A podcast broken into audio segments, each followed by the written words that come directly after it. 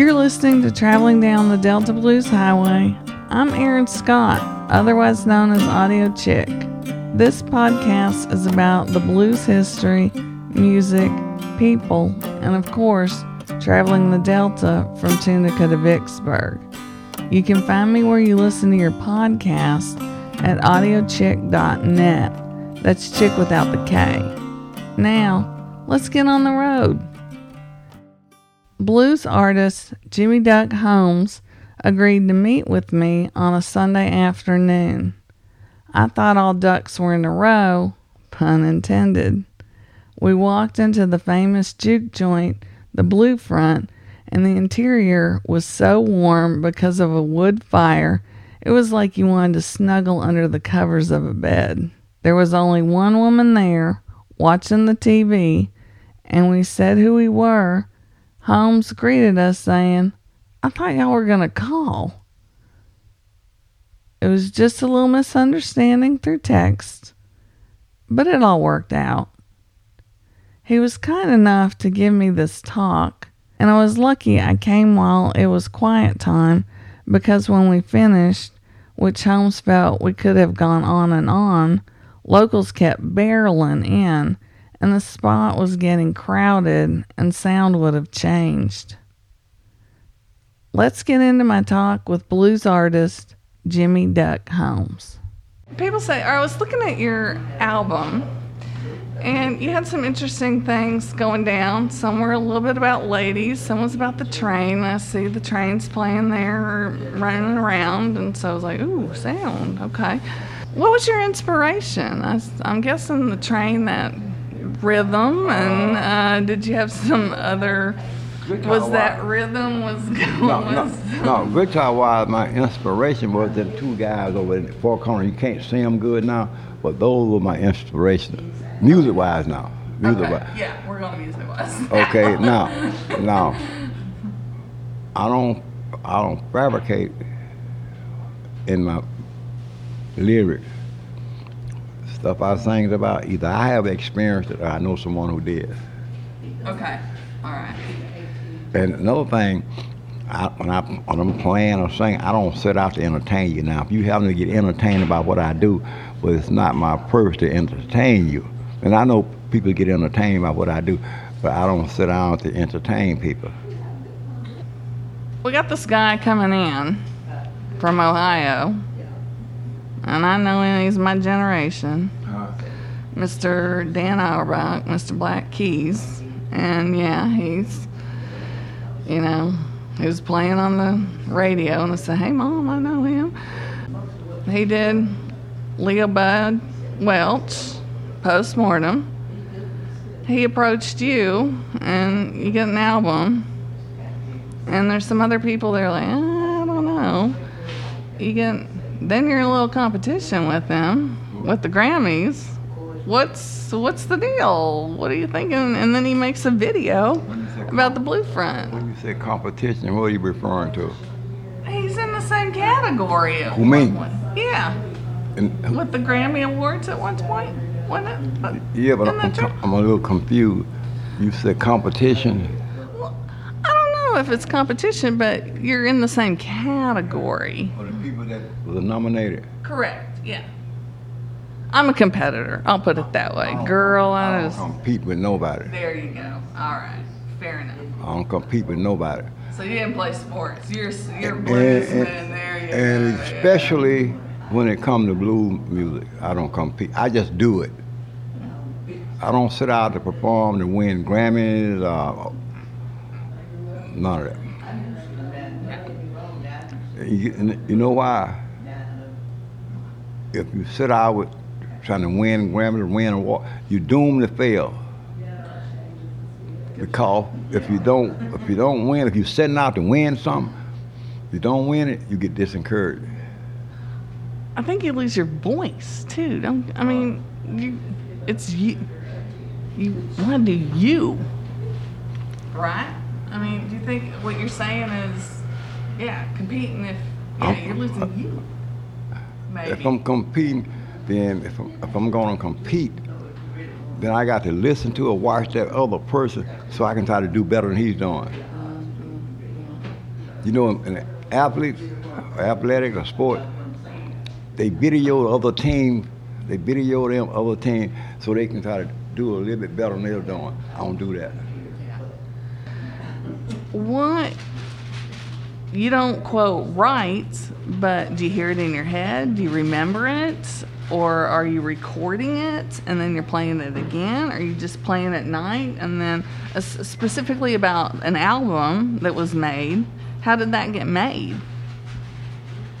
I'm a regular, everyday person. And the story behind that album, with the Black Keys, they had started reaching out to me probably a year or a year and a half before I really went. Can you come to Nashville?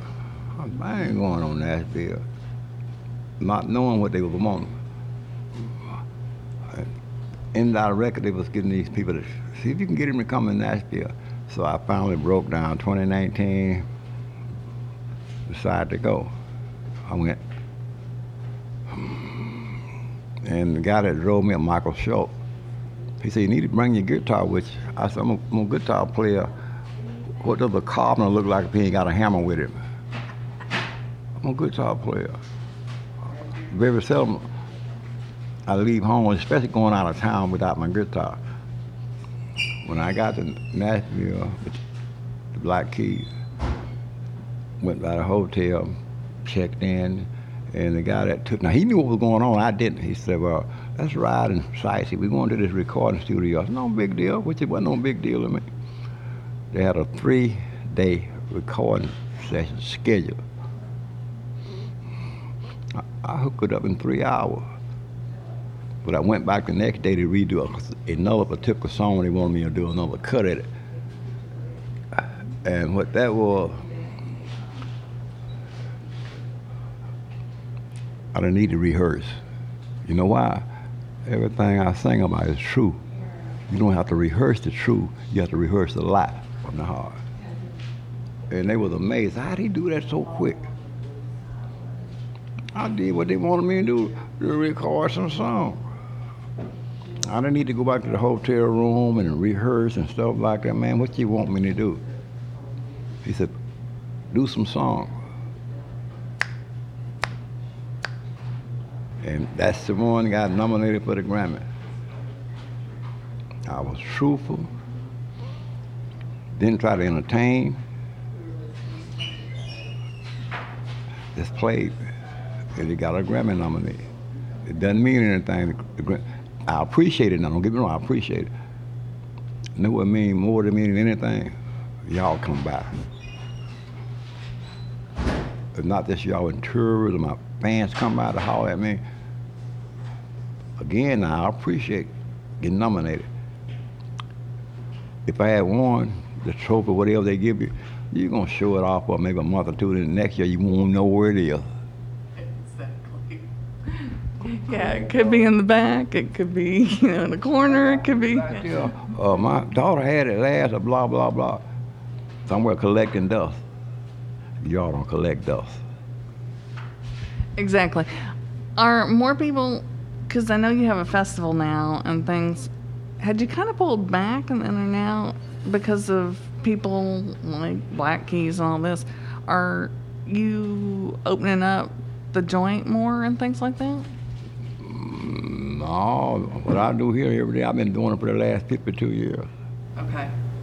Can you tell me a little bit about the juke joint? Because I want to do a little bit more, or a piece about the juke joint I was as well. One, I was one year old, my mom and dad started it. It started in nineteen forty-eight, I was born in forty-seven. And again, like I say, I've been in and out of here all of my life. All of my life. And okay. I appreciate it. Okay. The documentary they be talking about, and I've seen you at, on YouTube. I've, uh, people, uh, someone came in yesterday from Puerto Rico and said they seen me on a, on a video down at Puerto Rico, and, and they couldn't rest till they get here to just touch me. Want to film it.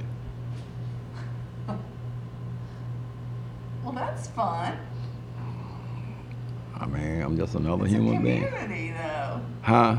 It's a community that you wouldn't have. I mean, people I don't know how many people in this podcast or where they're going to find out that I got sick. My brother had people, because he's a musician, had people, because it was a Christian music, uh, band, had people praying for me even in Brazil. So you've got a community that, if we didn't have the internet, wouldn't be, you know, like you said, touching you from Puerto Rico. No, she came out live yesterday. Just said, hey, baby, you're in the market. She was watching, and well, now she was original. She was from a few miles up, but, but when she, she said she recognized the place, and she didn't, she didn't know me, but it's something about the music she said that touched her.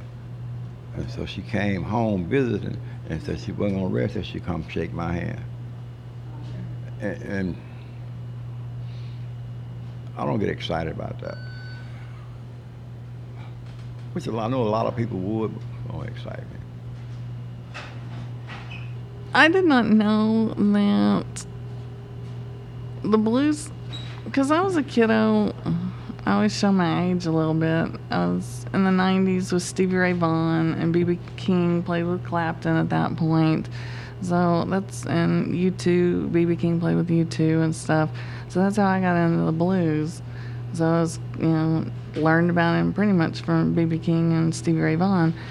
Uh, you've got kind of this smaller group of U S people, but then Roger told me Australia is huge with blues, and then, of course, Europe.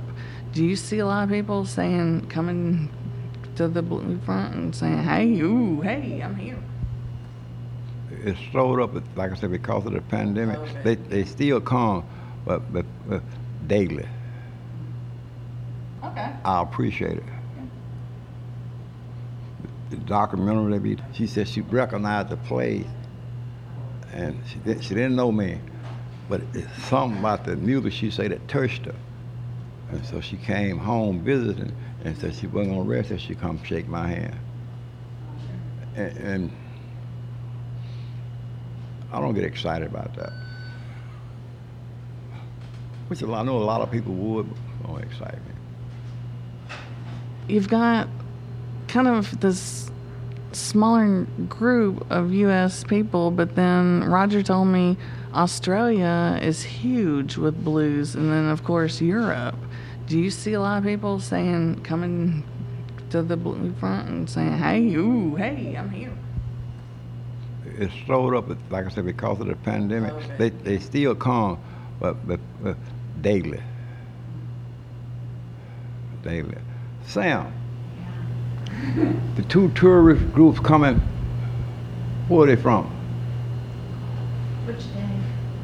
The two that particularly they got scheduled to come to the Blue Front. Oh, um, the tours? Yeah. They're coming from Israel. Israel? Oh. Huh. Three tours with like lunch and music mm-hmm. in April and May. So yeah, they're in a few places. Okay. Mm-hmm. That's why I say, you know, can't get excited about this group, can't get excited about that group, because another one coming. And then you gotta sit in the corner and now, I play, play, from, some, I, I play, play some strings. Yeah, they, they don't have a long time, because this is not the only place they are coming, right. But this is one of the, the main places they are coming. So I'll play for them, they'll ask a few questions. Yeah. Okay. Yeah, uh, and I give credit to, to my own guitar. Taking me places I never could have gone without that.